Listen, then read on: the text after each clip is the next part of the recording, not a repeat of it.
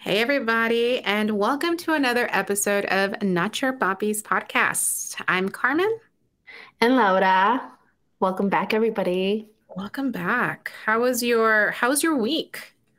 Okay, so let me tell you, I'm super fucking excited.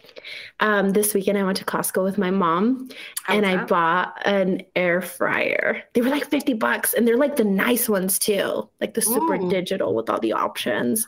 Mm. And so I bought one and um, you know, I finally like 2 years later I go into the craze. I know we've been doing this since the pandemic, but it's okay. Continue. well, thank you. Well, vas a tener que enseñar because um, so I, I bought it and so I brought it home because I was in Albuquerque this weekend. And um, I decided to do like potato wedges. I'm like, what is the easiest thing I can make that will kind of help me figure out how to work this shit? So I make potato wedges. And um, like apparently I think I cut the potato wedges maybe a little bit too thick because I put it with the time that it told me, but like no estaban bien hechas, they were still like a little hard. So I put them a little extra time, but then they got like burnt, burnt. so my first food was a fail, but I'm still excited because I finally fucking got one. And I at least can say I have one, even if I don't fucking use it ever. No, but like air fryers are game changing, dude. Like that's how I do everything. And I like I've noticed that I use the microwave less and less because I'm a, I love microwaves. Um, but I don't use it as much because of the air fryer. I can just pop anything in there and then 15 seconds it's nice and crispy. I want to reheat my reheat the chicken nuggets for eat. Están listos. Like I love it. And then like I'll also follow, well, since you're on TikTok, there's tons of recipes that you can just do like um, air fryer dinners and you do you can do salmon you can do a bunch of stuff it's a game changer I'm gonna have to start like looking for those because um, I, I used to have a couple that came on. I know one that I'm really interested in trying out is um, Korean crunchy chicken, like spicy crunchy chicken. There's this uh, Korean creator that she does like a lot of food on on TikTok. So I'm I'm gonna want to try. Well, I want to try out her recipe, but I was like, okay, well, you know, at least it was only three potatoes I sacrificed, and I don't. I haven't had a microwave in the last five years.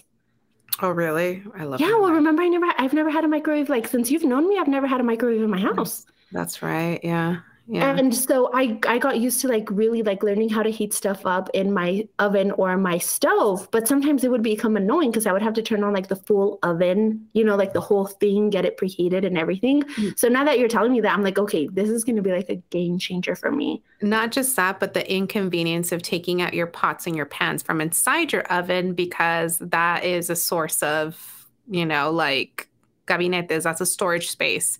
Please tell me you put your pots and pans under the oven I don't. oh my god what kind of mexican uh, can we revoke your mexican card because I think this is the part where I turn it in, turn off my microphone, and slowly walk away. You're gonna get us canceled again. Shit. No, let me tell you why. So I used to, but because since I moved into the new house, I have so much cabinet space. I actually found a space for all of my pots and pans, and I don't. I no longer have the need to put them under in my oven. It doesn't matter. I okay. So like in my little house when I lived alone, it was a really tiny kitchen, and I used it because it is.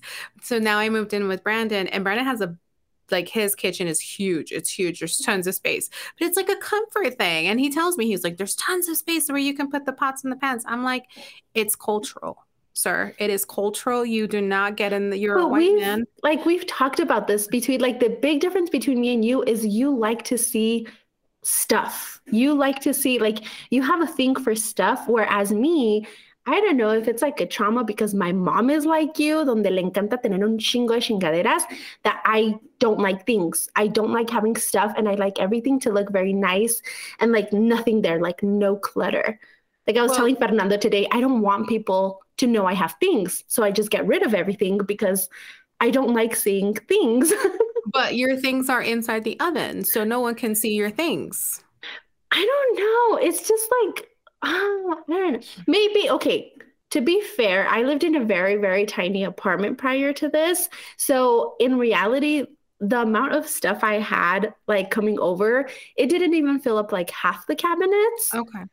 So you know, like maybe as I start getting more stuff, they will eventually make their their way back to the oven. But I am not promising anything. Maybe you're like dismantling your trauma and putting pots and pans where they belong. How about that? There, there, there you go.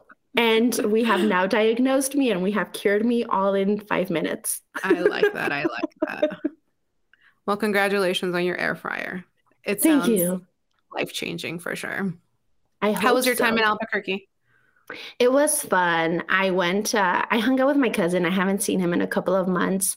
And he took me to this uh, little like bar, local bar. It's called Still Spirits. So if you guys are in Albuquerque, I highly uh, recommend this place. They have, um, they have homemade gin. So they make their own gin.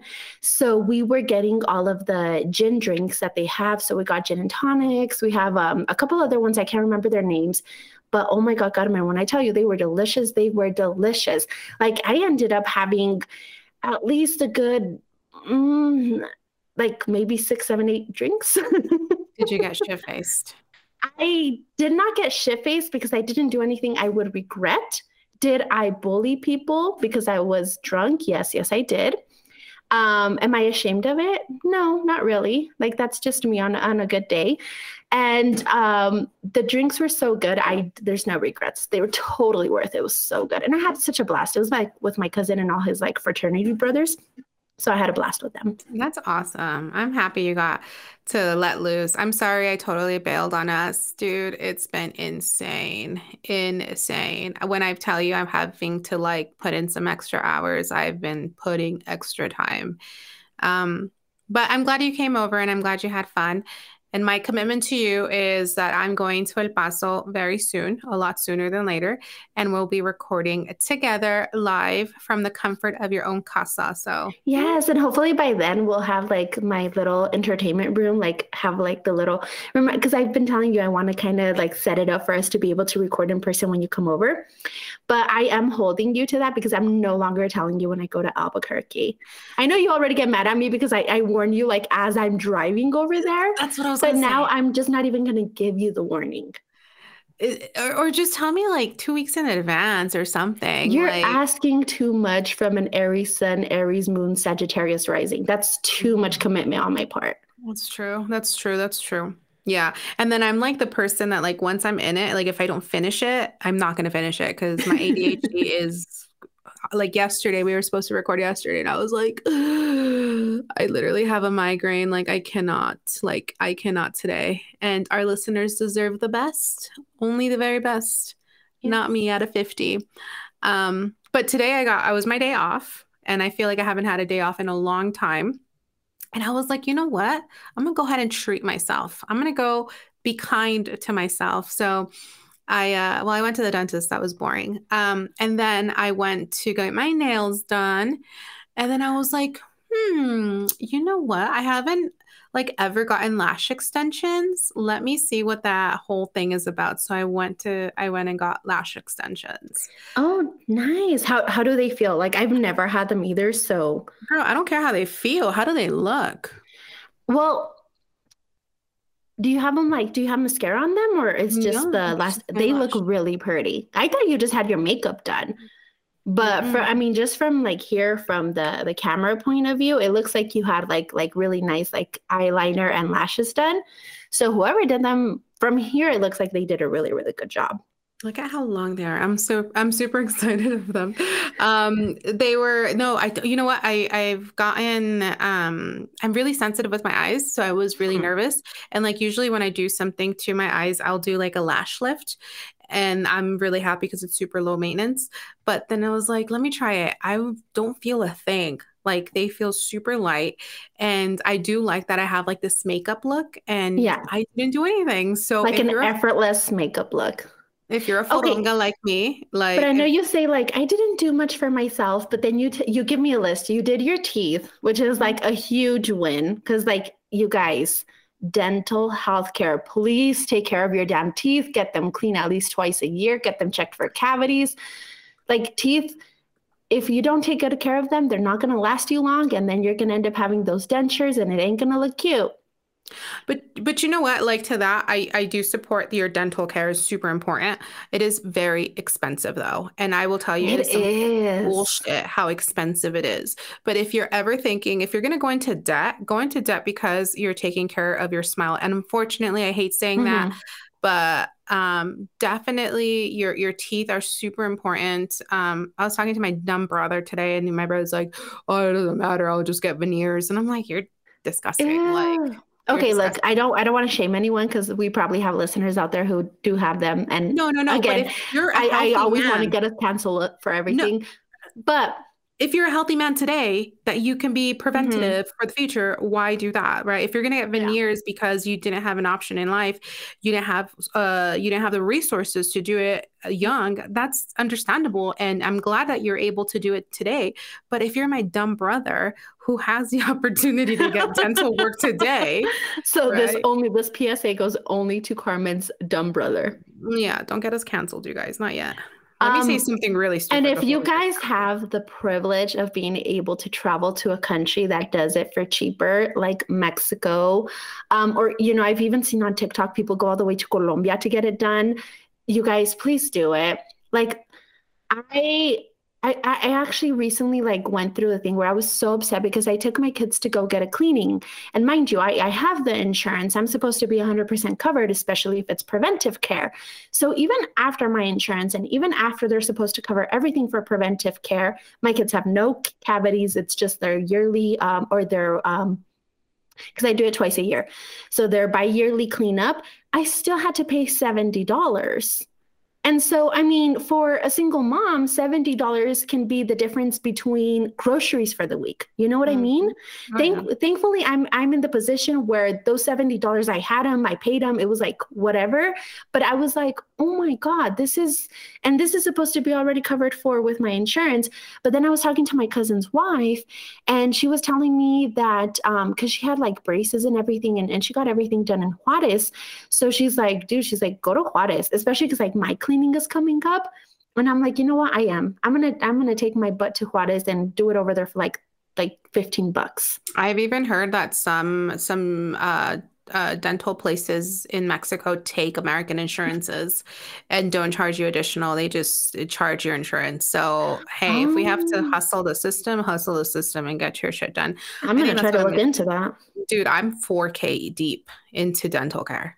4K. Oh, I remember because you had to not. get like your molars or something, right? Mm-hmm. I got crowns, dude.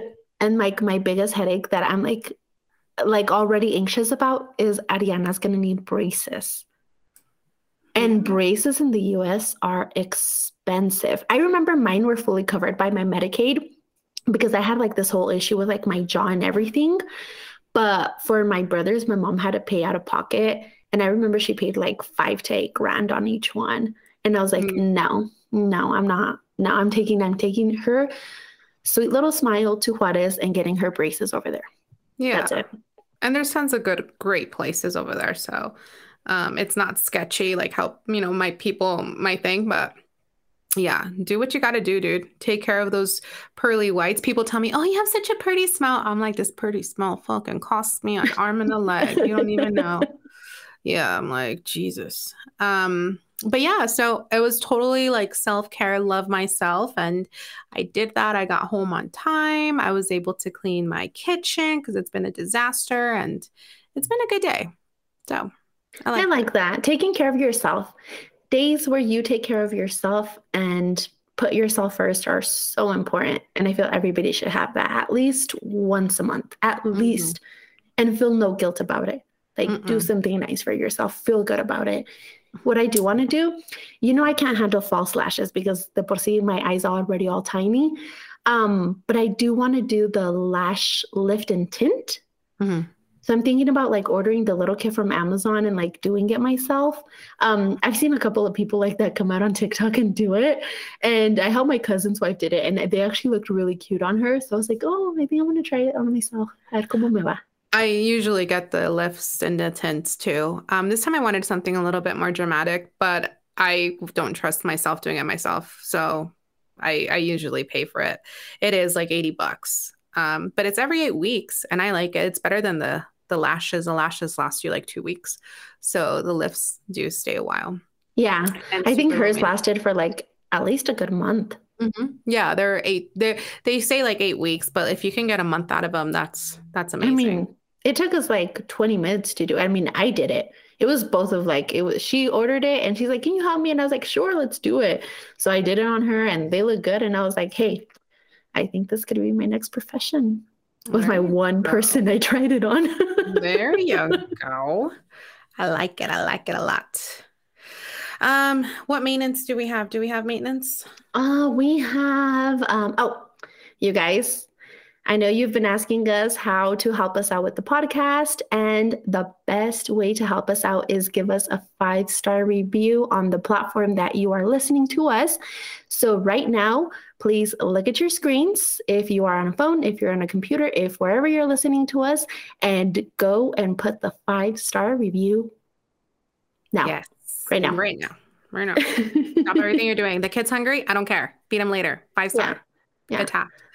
Um, it really helps out with the podcast. It gives us more exposure and it gives us an opportunity to continue what we love doing, which is this just fucking around and talking about bad bitches. So please do so, you guys. And then share with your friends. Let them know there's these two crazy bitches doing this for free. So we love it. Yes. For the for the drinks. We do it for the review and the drinks. That's what we That's do. right. Also, uh, for the first time in uh, Not Your Papis podcast history, we have been fact checked. Oh, I have PTSD from that text.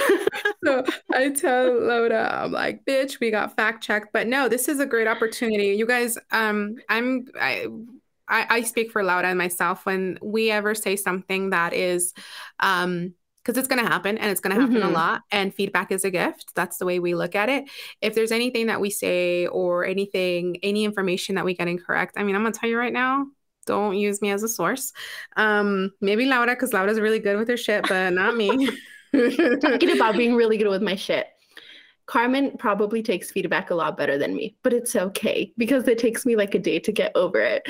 So Carmen sends me a message. She's like, dude, we got fact checked by one of our listeners. And I was like, what? So she tells me, she's like, oh, it had to do with like my comment on how I thought um, a person say that turmeric was good for fertility so apparently this person did like a google search and you know like the first thing in google says like turmeric could actually be like the opposite of good for if you're trying to conceive. So me being the person i am i'm like shit. Like first of all i said something without doing my research on it so that that was my bad. Like i'm sorry you guys. I, I should knew, know better.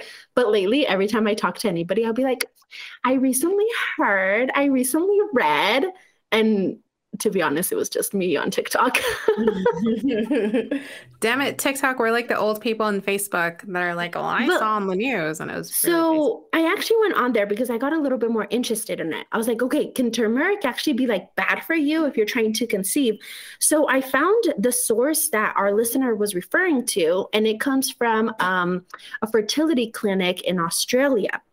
And so that and another source both said that it would be bad for you if you're trying to conceive.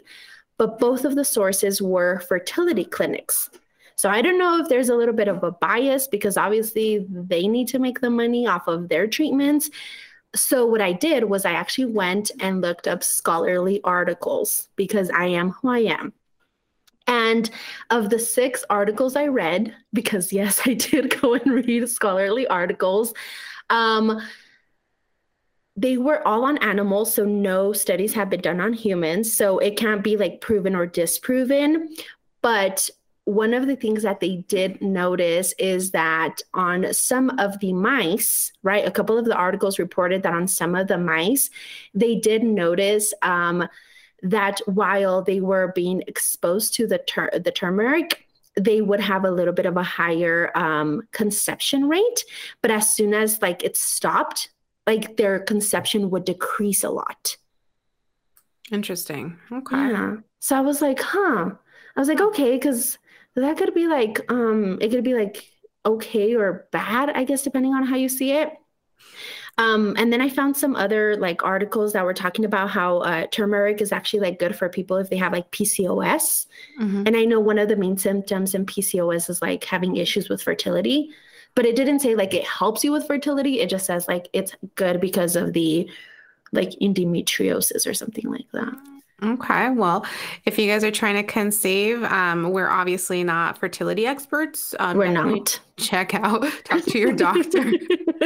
Please talk to your doctor. Um, yeah. And, and, and if you do conceive because of turmeric, you're welcome. You heard it here first. Yeah. No, and also you guys, like Carmen said, if we say anything that is incorrect and you guys like know it's wrong, please let us know. I don't want to walk the rest of my life being that dumbass that just says something so confidently, so confidently. Hey, I believed you. I I was like, she knows her shit. I can't have an opinion. I'm just taking it because I have gut issues, but okay. but and then I told you I want to start doing those like little like health pills that I that I remember that I told you that I wanted to do with which was like um that moringa powder, turmeric, black pepper, and ginger. And supposedly, like if you make them into like little balls and you take like a pill every morning on an empty stomach, it's supposed to be good for digestion. Because I have issues with my digestive system. Mm-hmm. I'm getting old. Yeah, we're about to hit 30, so this is where it happens. It's all downhill from here. Yes, but talking about digestive systems and being old, what are you drinking tonight? You know what? I was telling Brandon, I'm like, dude, we don't have we don't have anything to mix liquor with. I, I we have a full ass bar, but nothing to mix it. And and I had to text my neighbor, and I was like, I was like, I was like, help, SOS. And she's like, what's up? I was like, I need something to mix liquor with. Do you have a Coke? Do you have something? She's like, I'm gonna leave it outside my house. Come pick it up whenever you're ready. She left me Dr. Peppers. And I don't even like Dr. Pepper, but with Crown, with whiskey, it actually offsets the taste of, of Dr. Pepper and it's, it's pretty good. It tastes like tequila and, and Coke. I don't think I've ever heard of you drinking Crown. Like, mm, that's, that's my Carmen. man.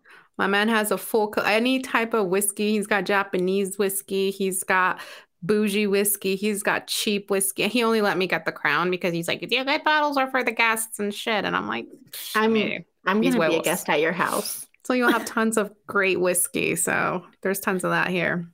What are you drinking? I am drinking a tequila sunrise. So Ooh. I did a little bit of shopping earlier and I saw the I'm gonna say this so fucking wrong. The grenadine syrup, the red one.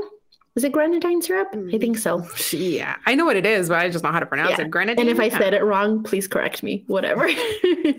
so I did the little red syrup, and then, but instead of orange juice, I bought pineapple juice. Mm. And then I have um, this uh, tequila that my cousin sent me from Mexico. So might, it tastes really good. That might actually taste way better than than a regular tequila sunrise with pineapple juice. It tastes really good. I'm not gonna lie, it tastes really good. Yeah, I so, bet.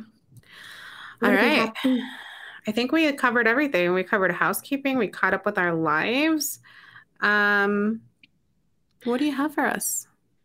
I promising and going back to um, what we stated on last week's episode, where we were going to continue with Black history just because I feel like we realize there's so many women, Black women throughout history that made such an impact, or, you know, that their stories need to be told, that I realized like I'm limited to knowing like Rosa Parks and, um, that's like the only one I could think of off the top of my head that I actually knew about before we started doing this research, which is sad. Like you have to think about that is like sad.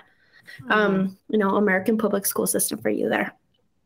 So today, I am going to bring you a story of a Black woman in history, um, but she is not from the Americas. So we're going to travel to the other side of the world. Okay. I'm bringing you the story of Sarta G. Bartman. And sent me you sent me a text message on her, and I was like, I have no clue. All I know is that Black History Month is way too short, and uh, the more I can learn, the better. So please. Okay. So if I mispronounce the name, I'm so, so sorry. But um, I'm probably going to mispronounce a couple of things here in this story. Now, Saartjie Baartman, or better known as Sarah Baartman, was born in 1789 in what is present day Eastern Cape, Provi- Eastern Cape Province in South Africa. All right. Now, when she was born, it was um, colonized by the Dutch. And then, towards the latter part of her life, it ended up getting colonized by um, the English. Now, when Sarah uh, was born, so it was a Dutch Cape colony, and her family was part of the Gonaqua subgroup of the Khoikhoi. So that was uh, her group, and the tribe is the Khoikhoi. So Sarah's mom uh, passed away when she was just two years old, and her father ended up dying a couple of years later. So she was basically orphaned at a very, very young age. And Sarah grew up in a colonial farm where she worked as a servant to get by. Now, the beautiful thing about Sarah was that she grew, up really close to her traditions and she like even went through all of her rites of passage and she had this like shell necklace that her mom had uh, given to her that she actually had until like the day she died. So I, I think that's like really beautiful, you know, like even through all of this, she was able to grow up like really close to her traditions.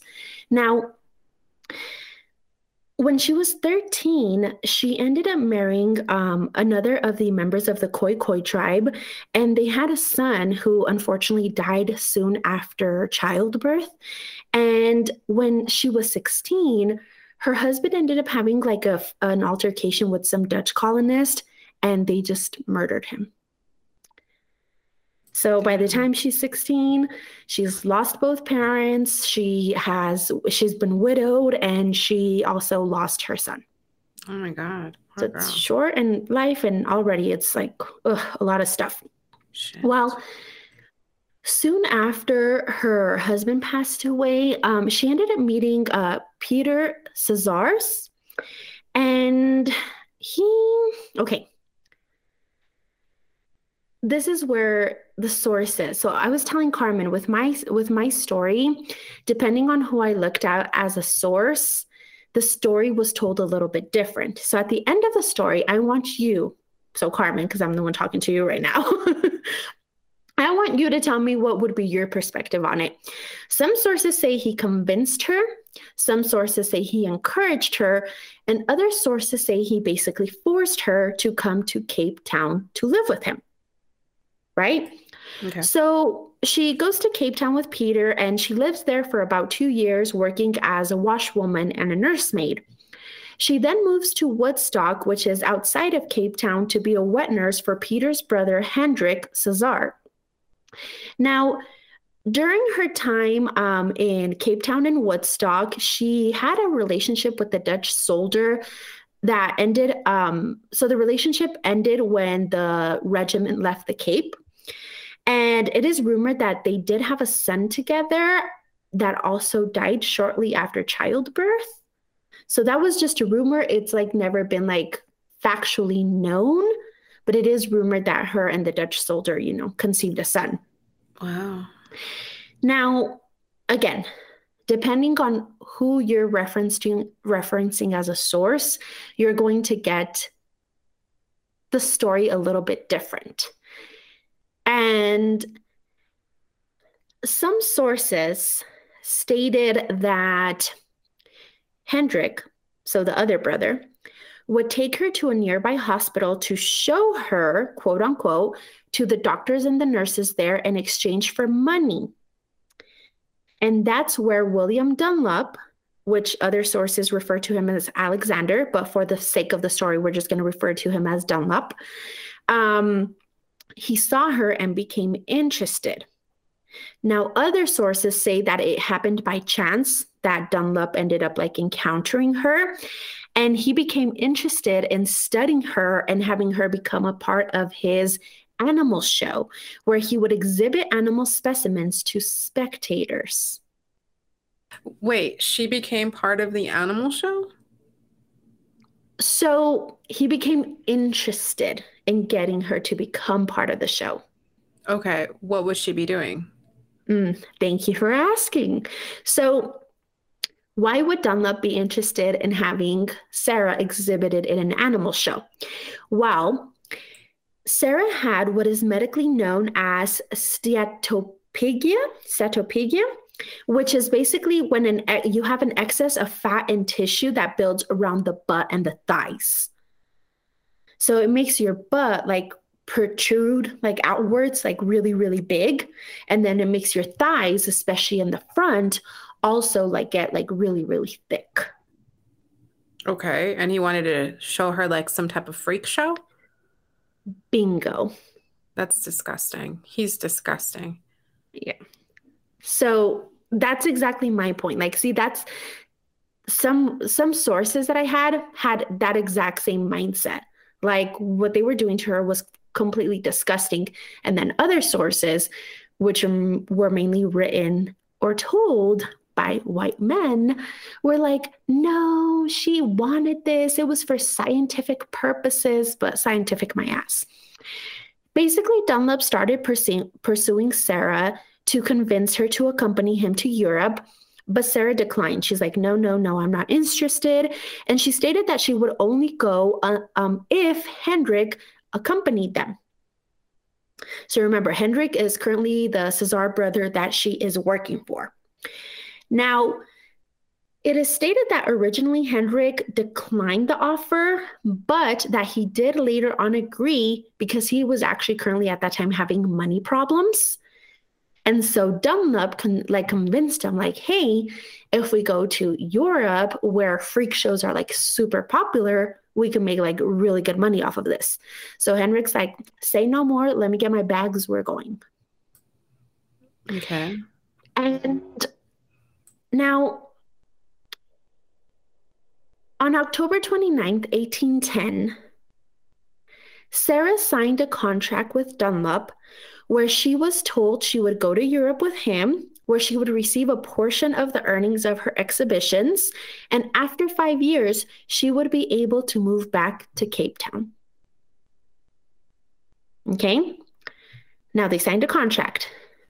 But here's the thing Sarah didn't know how to read or write, and the contract was written in English. I hate all of this. Mm-hmm.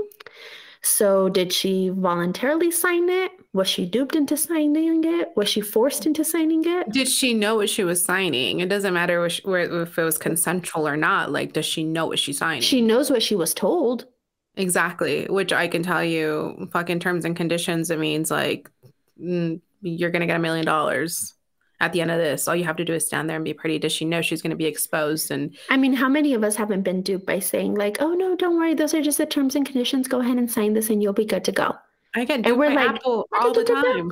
Apple's always like sign terms and conditions. I'm like, okay, I need to send a text message. So I don't know how many times. So it kind of goes into that. It's like, okay, um, you know, there there is a thing where it's like it's a little different for her because we do have the option of sitting there and reading all of the terms and conditions, but we're lazy.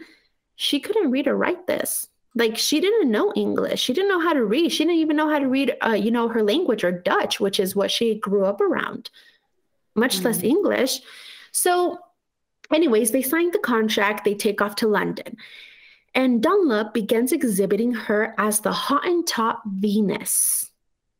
So that was the name that she was given. And, you know, that's the name that she was exhibited with. Basically, this is the show. All right. So picture it. You come to a freak show and you have a guy here and he is giving you a whole spiel about how they just brought something from Africa. And the way that basically it is, he would bring out a cage and inside the cage is something covered with cloth. So all you could see as a spectator is a cage and like something covered, right? So he brings out the cage and he shakes it. And then he starts giving you a speech about how he's going to blow your mind away. And he continues to shake the cage. And then he removes the cover.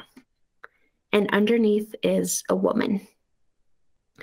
Now, Sarah would be standing there with barely enough clothes to cover like her breasts and her pubic region.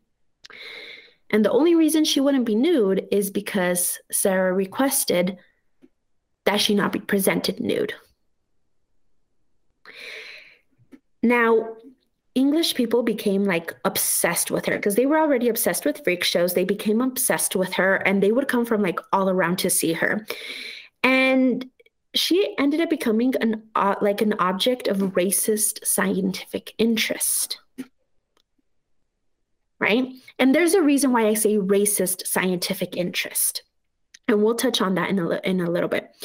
So, what they would do is these scientists or medical experts would use her, so her appearance, as evidence to back up their theories that Black women were sexually primitive. That's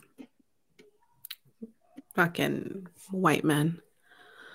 It's, what year is this? You said it was the 1700s? No, this is the 1800s already. Ugh. Which I mean, it's no better, but.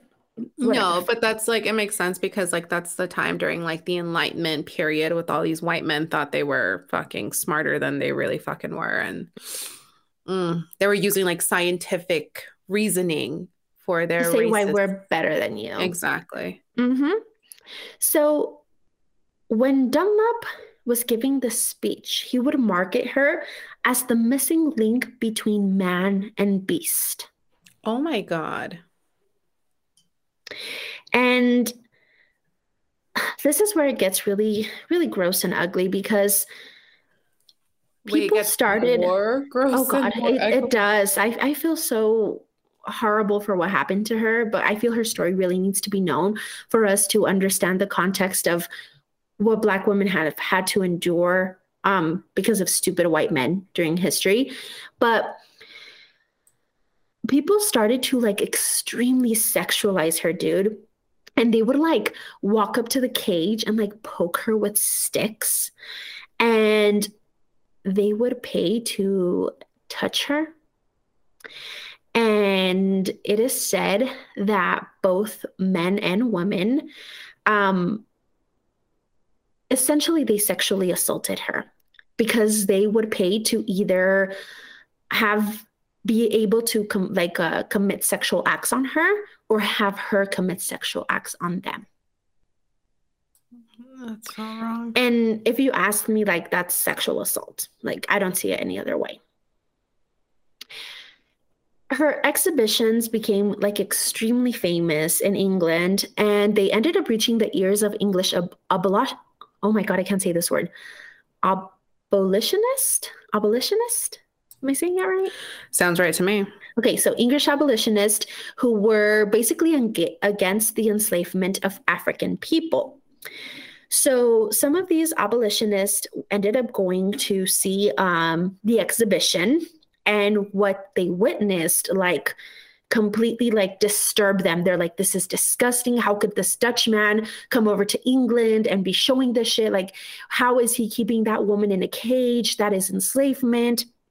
So they started this campaign to get Sarah freed um, because they viewed like his exhibition and his treatment of her, like I said, equal to that of an enslaved person. And so by this time, um, a slave act had already been passed in the United Kingdom, which prohibited slave trade in the British Empire. So the fact that he had brought her from Cape Town to England basically broke that law, which is what they were trying to prove. Now, they ended up taking Dunlop to court, and um, here is the part where I'm just like, this is bullshit because Sarah testified in court. But during her testi- uh, her testimony, both Dunlop and Hendrik were present.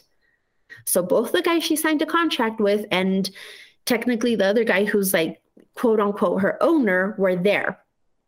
So Sarah ended up testifying that she had come to England of free will, she had not been sexually abused, was not being kept there by force, and did not wish to return to her family. She also agreed that she had signed the contract where she was guaranteed half of the earnings of her shows. After her testimony, the court ruled that Dunlop had not broken any laws. Mm-hmm. And then? So, what bothers me about this is you have the two guys that have essentially promised you money and you know being able to go back to your hometown freedom right? Like financial stability freedom which is what i feel like the majority of us want in our lives.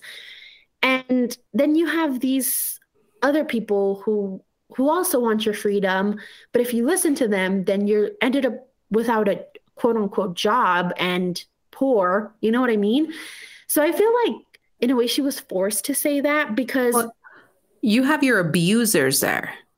And you can only do so much when your abusers are in front exactly. of you so she's gonna you know she's gonna say whatever she she has to say at that point because she has no other choice yeah because her statements literally contradicted what like hundreds of eyewitnesses stated and they all stated the same thing.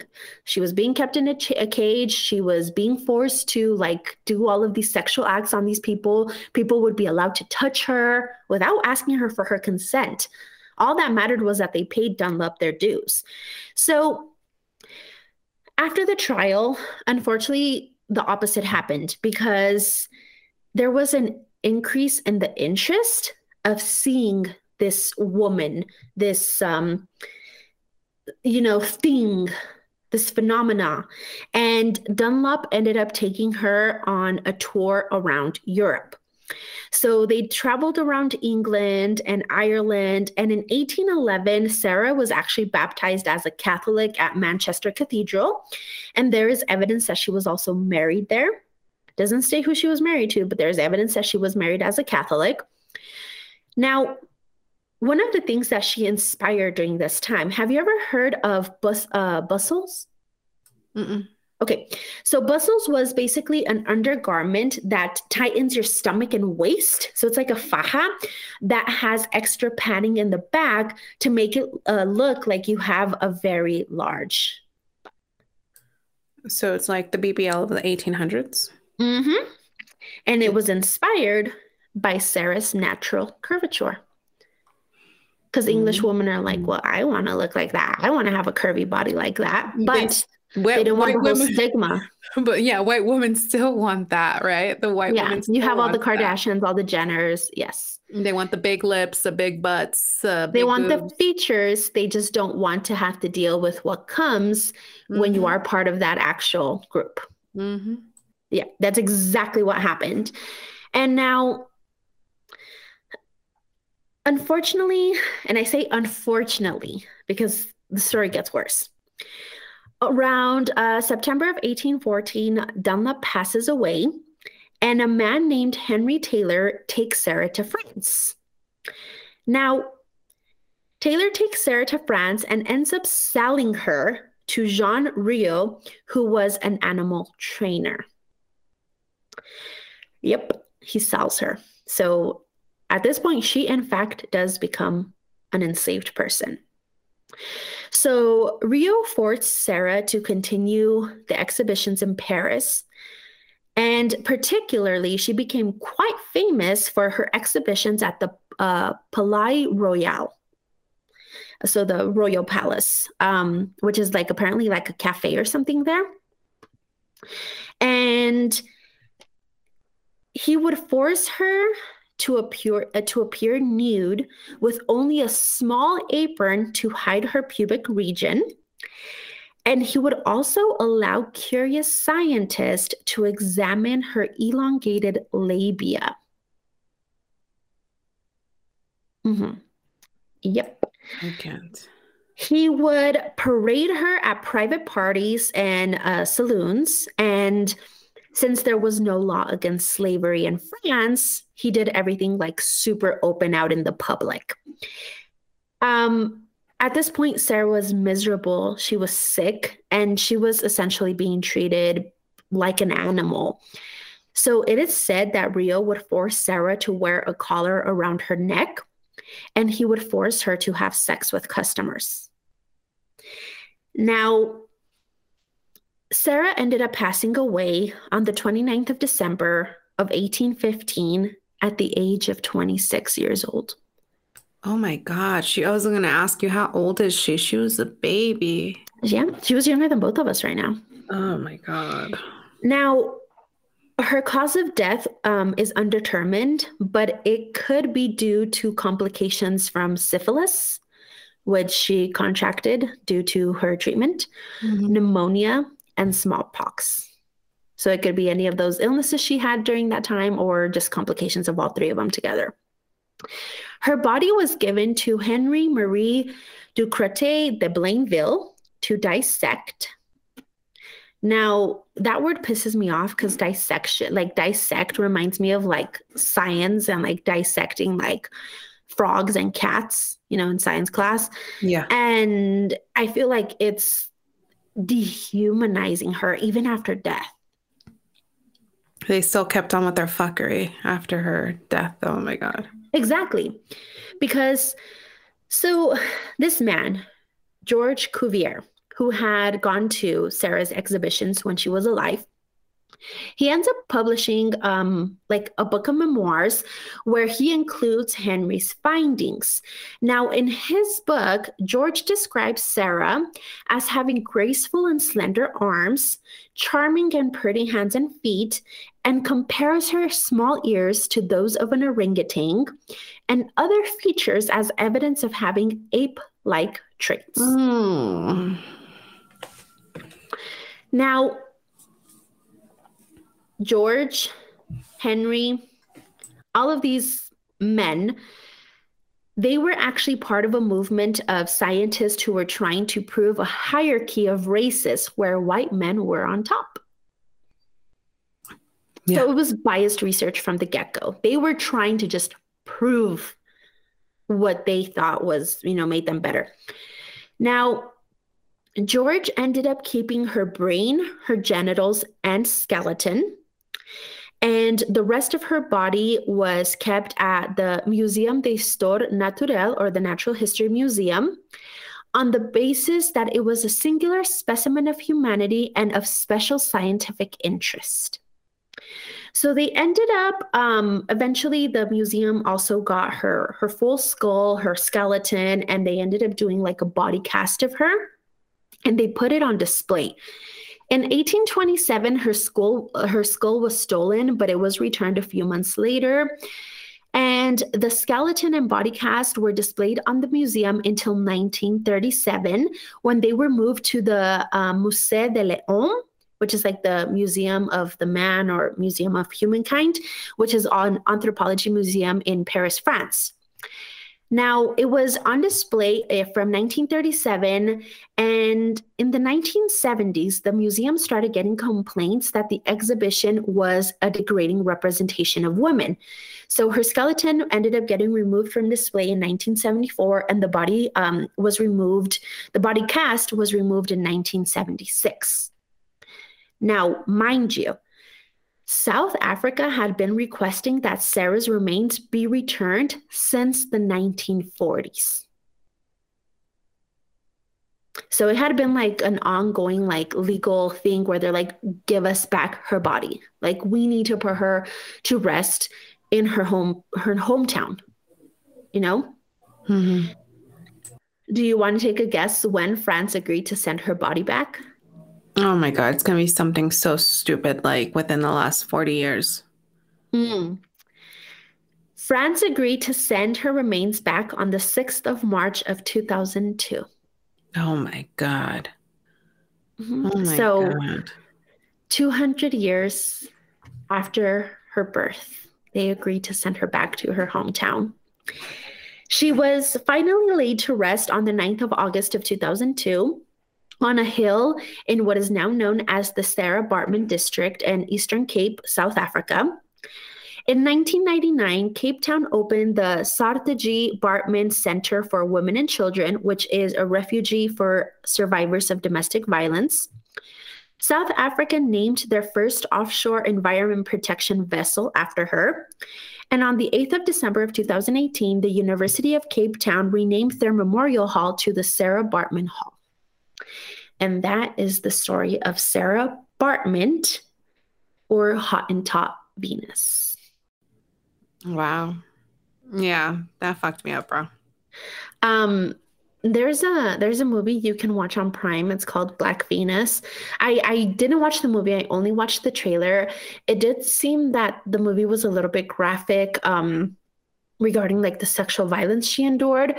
So if that is like something that triggers you, please don't watch the movie, but if it is something that you're interested in watching just to like learn a little bit more about her history, um that's one of the the sources I guess you guys could use. But I had no idea about her story. Um, my cousin sent me um, this like page on Facebook that is like um, also like talking about Black history. They they're doing like um, articles on women every day, and so that was one of them. And she sent it to me, and I was like, "Oh my god!" Like this lady, like her treatment was so inhumane and it was so ugly. And it just goes to show you like if we don't know our history, we're not going to know the atrocities our our ancestors might have done. And we need to know this shit so we don't repeat it. Right.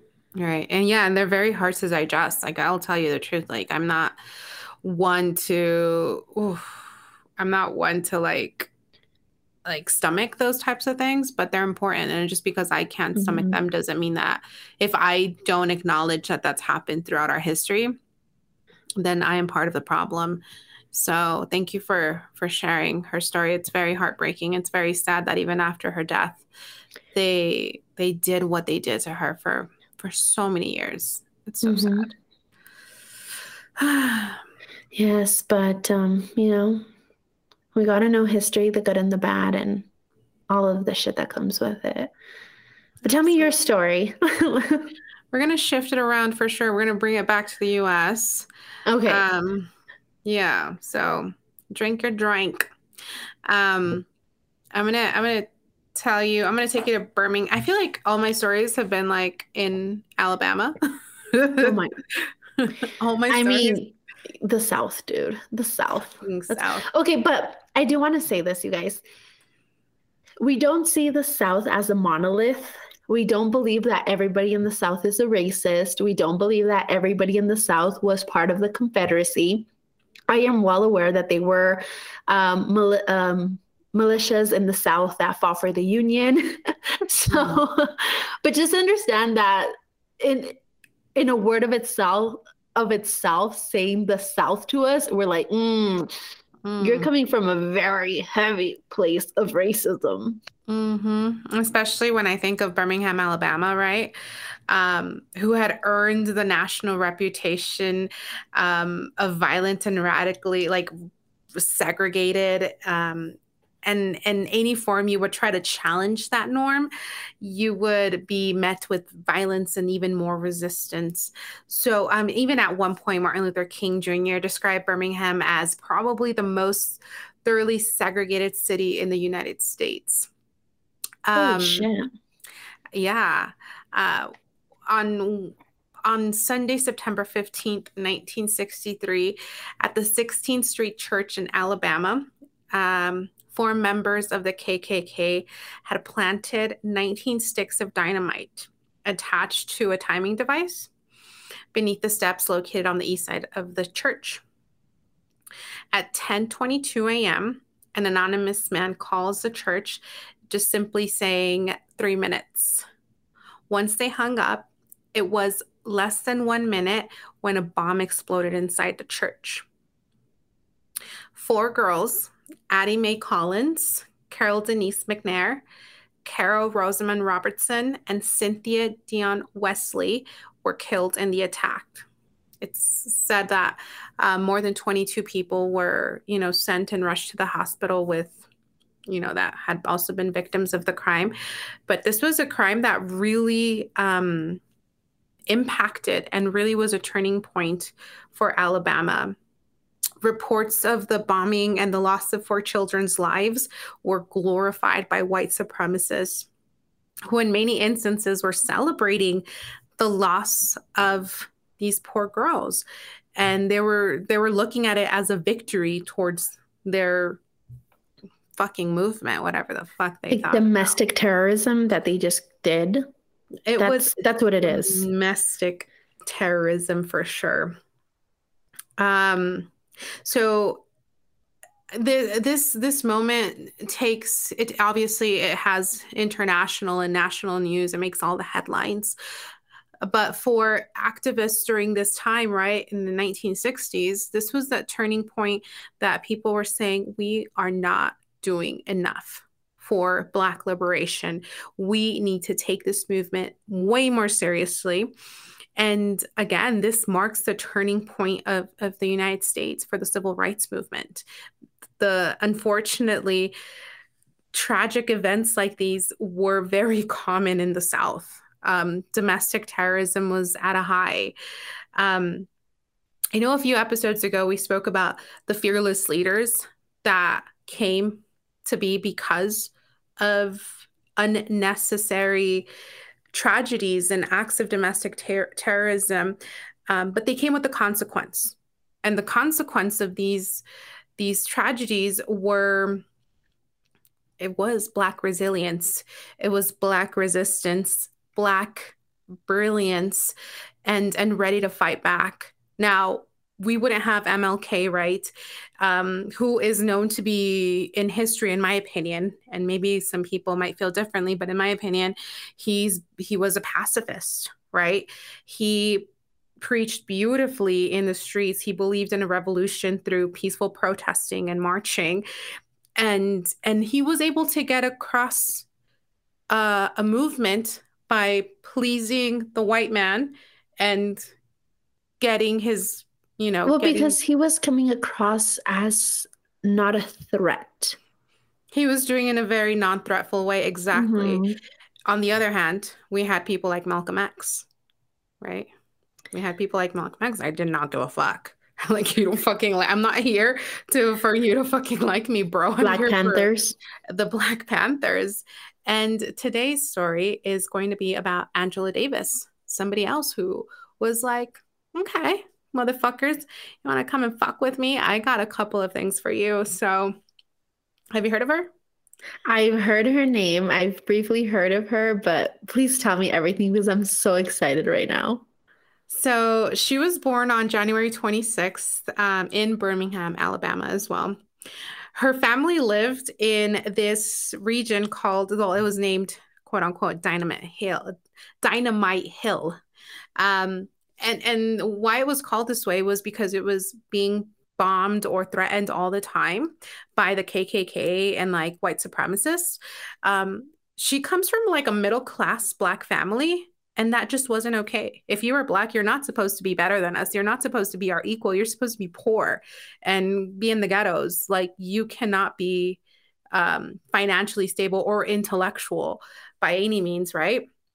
And um, Angela her mother was um, her her mother's name was Sallye Bell Davis, and she was a national officer and leading organizer of the Southern Negro Youth Congress, an organization that was influenced by the Communist Party, and it aimed at building alliances among African Americans in the South. So Davis grew and grew up surrounded by communist organizers, thinkers, and that just intellectual rhetoric throughout her life that really like established her. She was also a Girl Scout. Um, she marched with the Girl Scouts and picketed to protest se- racial segregation. She was a and badass little kid. She was a badass kid. When the uh, bombing at the church happened, um, she was already uh, attending university, but this was a moment that really kind of shifted her. Although she had already kind of like the marks of being an ad, uh, activist throughout her life. This was that one moment that was like, fuck no, like we really need to do something about this because she actually knew these little girls. She she was very close to them and and so this was that one moment like no more, no more. Like MLK, my man, are we doing enough? And so she takes on in 1969, um, she is uh, an assistant professor at the philosophy department department in the University of California. And at that time, so Angela is, if you see pictures of her, she has this huge afro and she is outspoken and she is very openly feminist um not only that she's an she's an activist she's a member of the communist party and she's also a black panther so tell me if she is she, america's worst nightmare she, she's my I fucking love her right now. I fucking love her. She's a bad bitch. She's my bitch. She love her. The love baddest her. bitch. Absolutely. Like I always think about like, okay, so you're black, you're this, you're that. Like you have so many things against you. But then She's I like thought, the trifecta of like white fragility. Like well uh, that like you know exposes white fragility. Absolutely. um America's worst nightmare. There's nothing more scary than a person of color being educated and being outspoken, right? Like you can't fuck with me. You can you cannot do anything wrong to this person. Um, and because she was a, a, a the Black Party, um, she was because she was a member of the Black Panther Party. Um, she already had like this this view, right? And I think in the 1960s, and even like when I look at like old school documentaries, I kind of look at it from the white perspective and I'm looking at these like old school things on YouTube and they really talk about the Black Panthers as like this animalistic fucking party that just wants to destroy your house, that wants to destroy that that normal American living and I'm just They were so scared of them. But because the Black Panthers were like, "You know what? Fuck you. You're not doing anything for our communities. We will. We will help our communities. We will help our school. We will take care of our children and we will protect them." And, and really that's what they were. They were just a coalition of like of protecting their their people. Um, they really fought against police brutality because there were so many reports on that. So what they would do is that they would arm the members and be like, here's your gun. Go watch these motherfucking police that they don't do something stupid because obviously we can't trust them to protect us. We're living in a world where all of the police officers are white people. Can we protect them? No we uh, can we trust them? No we can't. Um, so it started as that right? As as being like cop watchers. And eventually they started doing what you're mentioning being actually in the community and outreaching. Um, i was like they had a fucking program bro for free breakfast for their kids to make sure that they would close yes. the gap in in, in hunger. Um, they would have resources to for like medical resources for people that were mm-hmm. having any type of like illnesses and things like that. Like so important. Just basic resources but here they're vi- um, they're looked as villains in in history. I'm like they sound awesome bro. Well they because sound- when you can't defeat them and you're scared shitless of them you have to make them the villain the villain in the story. That's mm. the only way you're going to win is if you convince everybody else that they're the bad guys yeah. And it's depending on the narrative, right? Who's writing history. And it's not Black women, it's not the Black Panthers, it's definitely the white man writing story. Another reason why they don't want to teach um, critical race theory in classes. They don't want they don't want people to know that. No, it's white fragility. You'd be breaking it. Nobody wants to break it. Mm, poor white man. Um, mm-hmm. So in 1969, um, okay, so Angela, right? So Angela is a bad bitch that she is. And uh, Ronald Reagan starts getting like hearing a lot of her speeches on TV. She starts getting all this attention because she's she does a lot of speeches. She goes into she has no filter. And so Reagan is the governor of California at that time. Ronald Reagan, the guy who comes to be the president in the 80s. And he's just like, this Angela girl is a problem. She is a problem to our American way of living. We need to figure out a way to not have her in universities because she is uh, corrupting the minds of our young people. And so Reagan comes up with a bogus fucking law and tells um, the University of California, like, we need to come up with a law that we cannot hire communists because remember, communism is an issue. But that happened like decades ago. Anyway, so the university is like, yeah, fucks yeah, yeah, she's a problem. She talks too much. Um, so they come up with this bogus law and they end up firing her from her position and um, when they brought it up to the judge, uh, Jerry Pacht, he's like, no, I'm no, we can't be doing this because I'm sure if we like fire her, we're like against some type of there's like some amendment we might be breaking. So we can't just no, it's kind of like work discrimination, bro. She, she, she we can't do that. So she comes back to campus and she goes off on doing like more speeches and she continues holding like more you know shit and she starts like referring to she on her speeches because she's super like anti like police and and police brutality right and she refers to policemen as pigs and the board of, of education was like yeah we need to fire you again because you're like too explicit for us and she's like motherfuckers um the American Association of University Professors was like, no, bro, like she has no, she could it's freedom of speech. Sorry. Um, so she keeps on doing this, right? So she starts get, like gaining more attention, but now we have to remember the 1960s, especially like at this point, we've how many leaders have been killed up to this point, right? MLK had already been shot and assassinated. Um, Malcolm X had already, you know, been assassinated. So I mean, my girl's like fearing for her life. So what she what she starts doing is investing in weapons. And these weapons are like to legitimately protect her.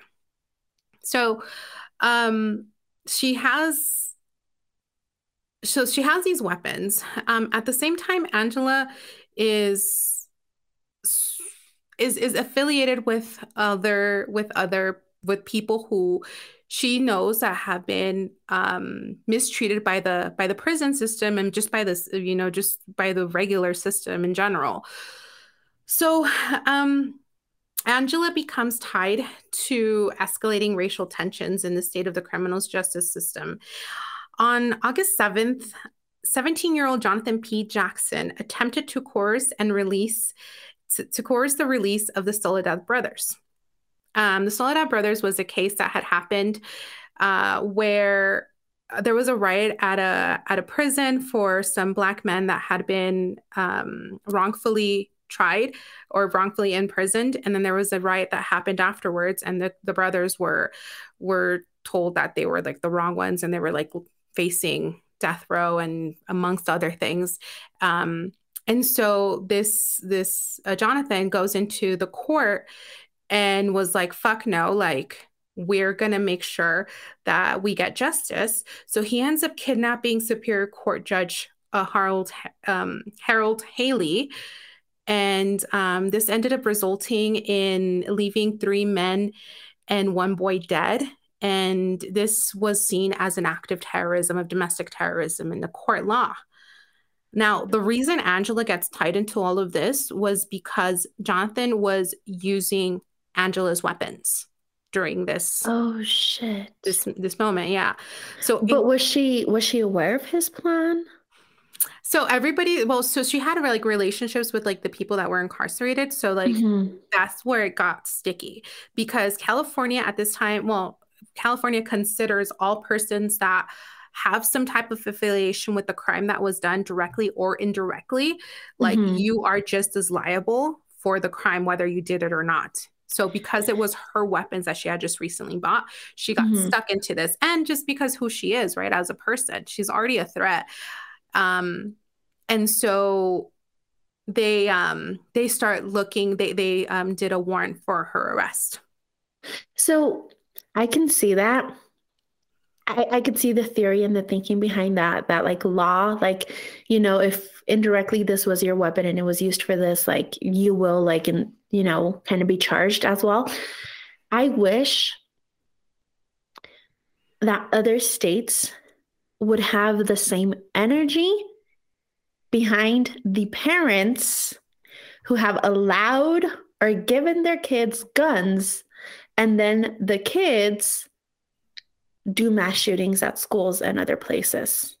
Because in my eyes, the parent is just as guilty as the fucking kid. Laura, what are you talking about? They they have like psychological issues, like psychological they... issues. My ass, my uh, then... my ass has psychological issues, and you um. don't see me going around shooting up places. My mom would beat the living shit out of me. Isn't it stupid? Like you, it's it true. Like you, like where is this energy when we have mass shootings? No, but he's a boy, but he's gonna ruin the rest of his life But well, we gave it to him as his 15th birthday present, but we didn't think he would actually use it. Mm. Your, your, your fucking kid was saying he wanted to shoot people before you even bought him the gun. He was writing about it in his fucking diary. Mm. Like, okay, I'm sorry. It just really pisses me off because we should keep that same energy behind all these fucking white parents who have also allowed their kids to have access to these guns and these stupid white kids have gone off and stolen the lives of many children and adults as well. Oh, sorry, rant if, over. No, I mean, if they were black, possibly, but because they're white. Oh my God, if they were black, they would have been shot on impact. Like the police wouldn't have even been like, come out of the school. They would probably have shot up the whole school just to get to that one black kid. Absolutely. So as you can imagine, uh, Angela gets charged with aggravated kidnapping and the first degree murder in the death of Judge Harold Haley. Um, so the Superior Court Judge, Peter Allen Smith, issues a warrant for her arrest. Um, so on August 14th, 1970, uh, hours after the judge issues the warrant, a massive attempt to find and arrest Angela begins. On August 18th, four days afterwards, FBI Director J. Edgar Hoover listed Davis on FBI's 10 most wanted fugitives list. Bro.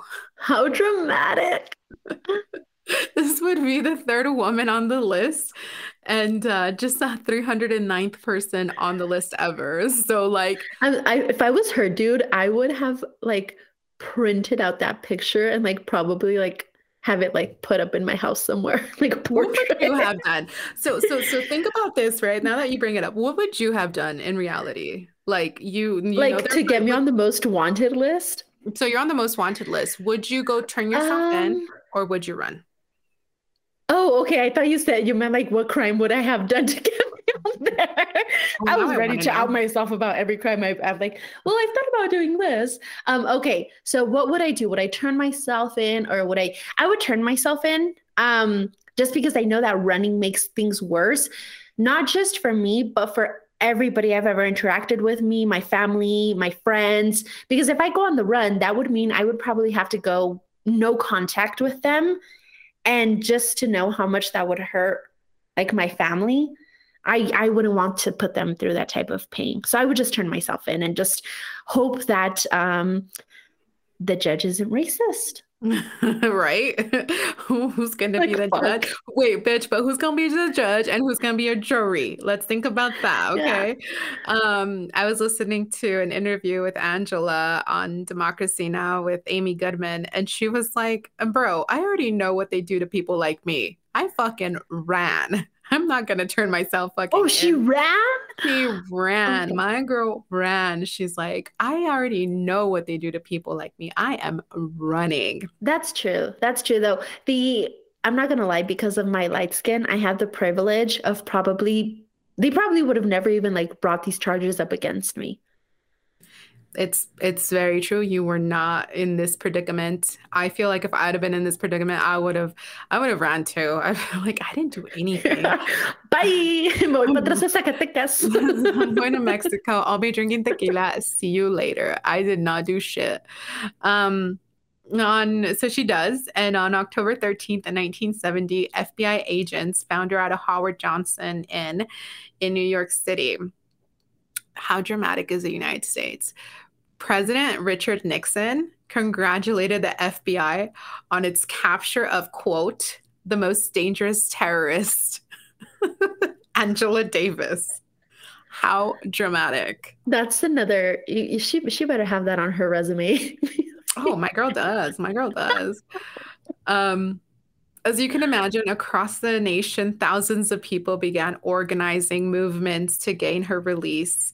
From New York, right, we had Black writers um, formed committees um, to defend Angela Davis by 1971, more than 200 local committees in the United States and 67 in foreign countries because my girl was well traveled and she was well known throughout the world.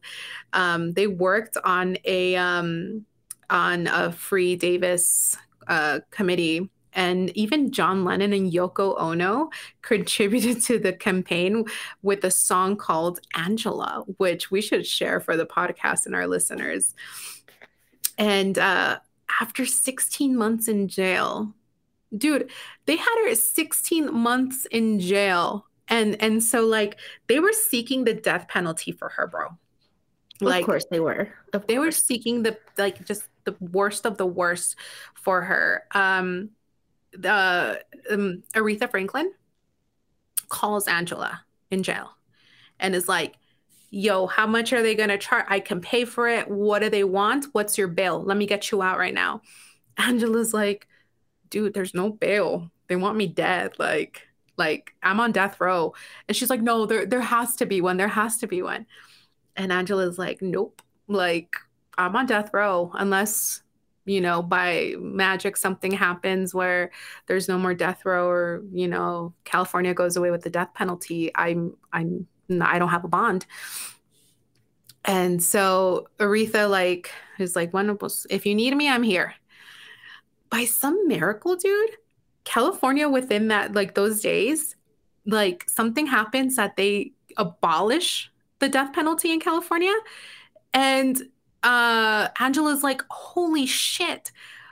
Calls Aretha, can't get a hold of Aretha because she doesn't know if they're going to bring back the death penalty just to fuck with her. Um, and so she calls Aretha, and apparently Aretha's on vacation. She's like, puta madre, me van a cagar. Like, I have this window of time to get out of jail, and I don't know what to do. And Aretha's not returning my calls. Um, so it turns out that there was this farmer dude from Fresno, California, that paid her $100,000 bail um, and was like ready to put up his farm up for like just sell it just to release Angela. That is how influential she was. That's how you and- know people believed in what she stood for. Absolutely. Absolutely. And, and let she- me just tell you, Carmen, that if I'm ever in jail, I don't give a fuck where you're vacationing guy. You better answer that fucking call. Dude, I'm so bad. I live in Texas, bitch. This is not a joke. Please don't go to jail. Don't go to jail, especially if my phone is on silent, because I'll probably get to it by the time you get out of jail. You're like, where were you? Guys, if you guys ever get into legal issues, please don't call me. It's not that I don't want to answer my phone. My an- my phone will probably just be on silent and I'll just miss the whole thing. It's my intentions are to always help you guys, but really bad. Just not with a phone call. not with a phone call. Text message. I always think like I return my text messages and I never do for some reason. Um, so she gets released from jail.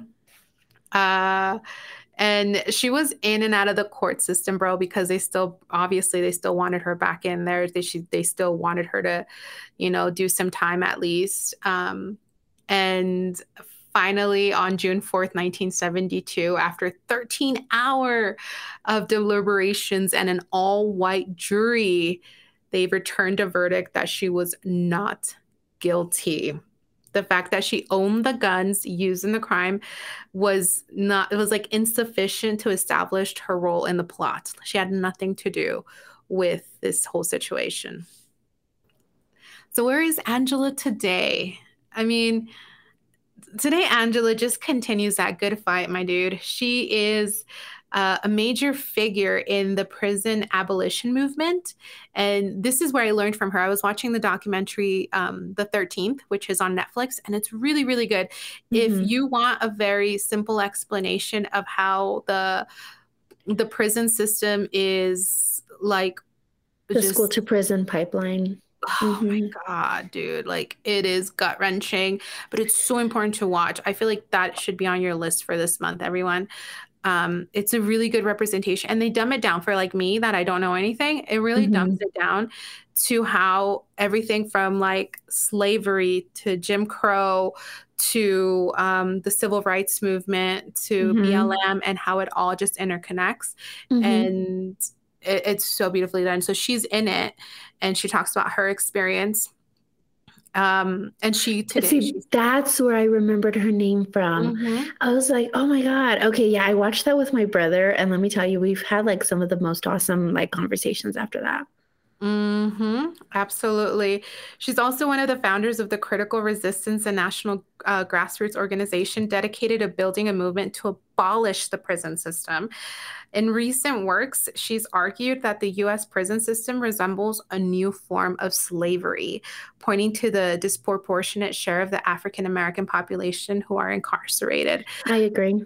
I agree. Absolutely. Absolutely. If you guys do watch the documentary, um, and there's this like great moment in, in in the doc where they talk about like so where are these you know these black men they don't have fathers or you know these these you know, black communities don't have fathers and they talk about like well yeah you fucking put them in prison like mm-hmm. in the 60s and 70s 80s you're looking for reasons to put them in, in prison for petty you crime. blame them for the problems in their community when you created the problem mm-hmm. Mm-hmm. You know, that's like Carmen blaming me for getting drunk off of gin when she's the one that introduced me to gin. It's more complex than that, but yeah, it's a great it's a great metaphor. um, no, but but seriously speaking, like the U.S. government has done atrocities to the Black community, and then turns around and is like, "What? You're poor? Oh no, you don't have dads. Oh no, your schools suck."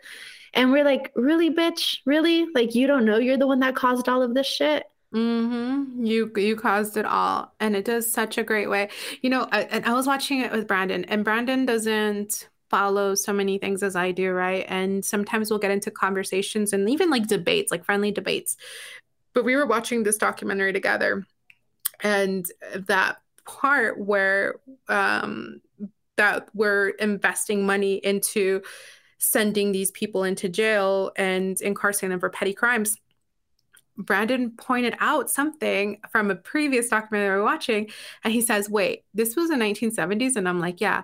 He's like, Bro, in the 1970s, we were investing money into Osama bin Laden in the Middle East. We were literally like investing money into like that terrorist thing. And here we are, like, incarcerating our own people when we had like actually major issues and he was like bridging the the timelines and i was like holy shit brandon like you're right and it's just fascinating well it's because it was it's always been for profit the only re- reason we went into iraq iran all of those places it wasn't to help the people it wasn't to bring democracy it was it was it was because we wanted to steal their resources.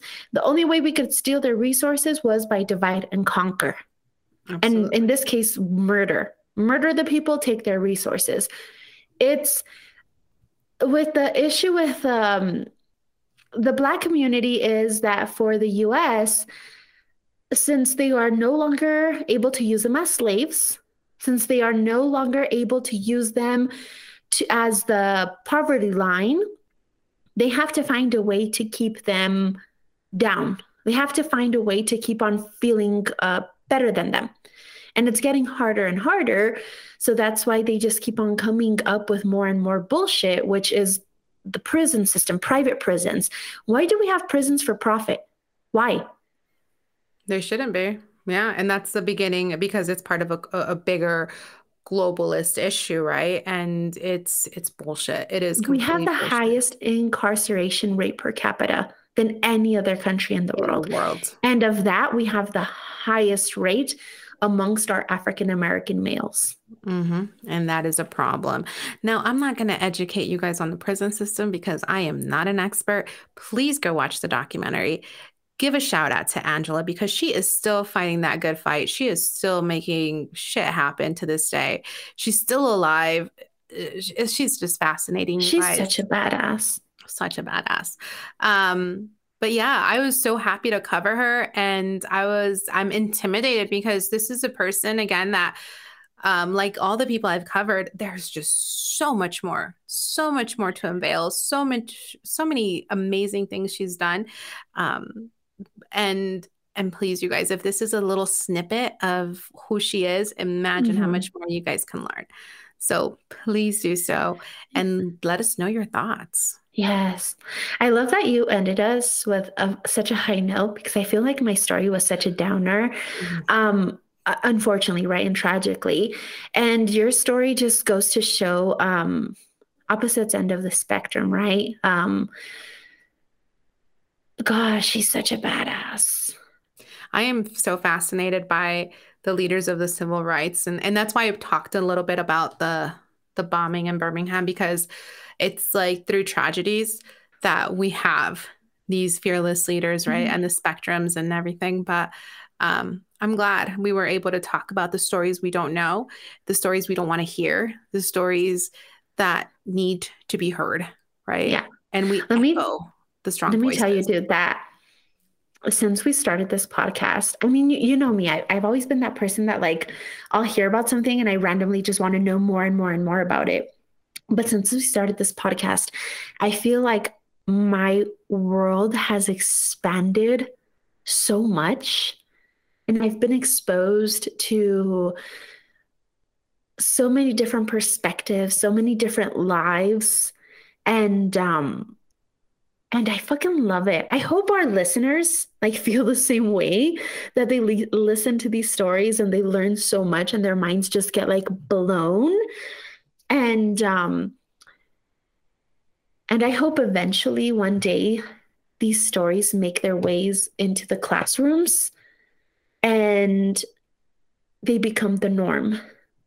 Absolutely. As they should as they should because these again and i think i've been saying this the last three episodes but this is our history you guys this is our history mm-hmm. this is where we came from the good the bad the ugly like this is what and we, we need to have. learn our history to make sure we don't repeat it like you cannot get tired of that phrase. I know it sounds cheesy, but it is so true. The moment people start forgetting the reality of history, they will repeat it. Yeah. I mean, if you look at it today, police brutality is still a thing. And the reason it is a thing is because we didn't learn about these these issues in the past. Mm-hmm. So the more we echo them, the more we circle back to them, the more we remember to not repeat history, the more we will be able to strive for a better future for ourselves, for our children, and for future generations. Yes. And that's the world I want to be a part of. Same here. Same here. I love it. That was a great way. Like I'm thank you guys for listening. I just I want to end it right there. You you did an awesome job. Thank you. Oh, thank you.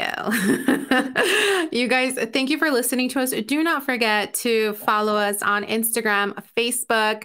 Uh, send us an email if you guys have any concerns. You guys, if you guys want to correct me, correct Laura, correct us. Please. if you're so. gonna correct me, send it to Carmen because Carmen will like soften the blow to my ego. You know, my ego's is still a little bit high, still a little inflated. Parezco corpo spin.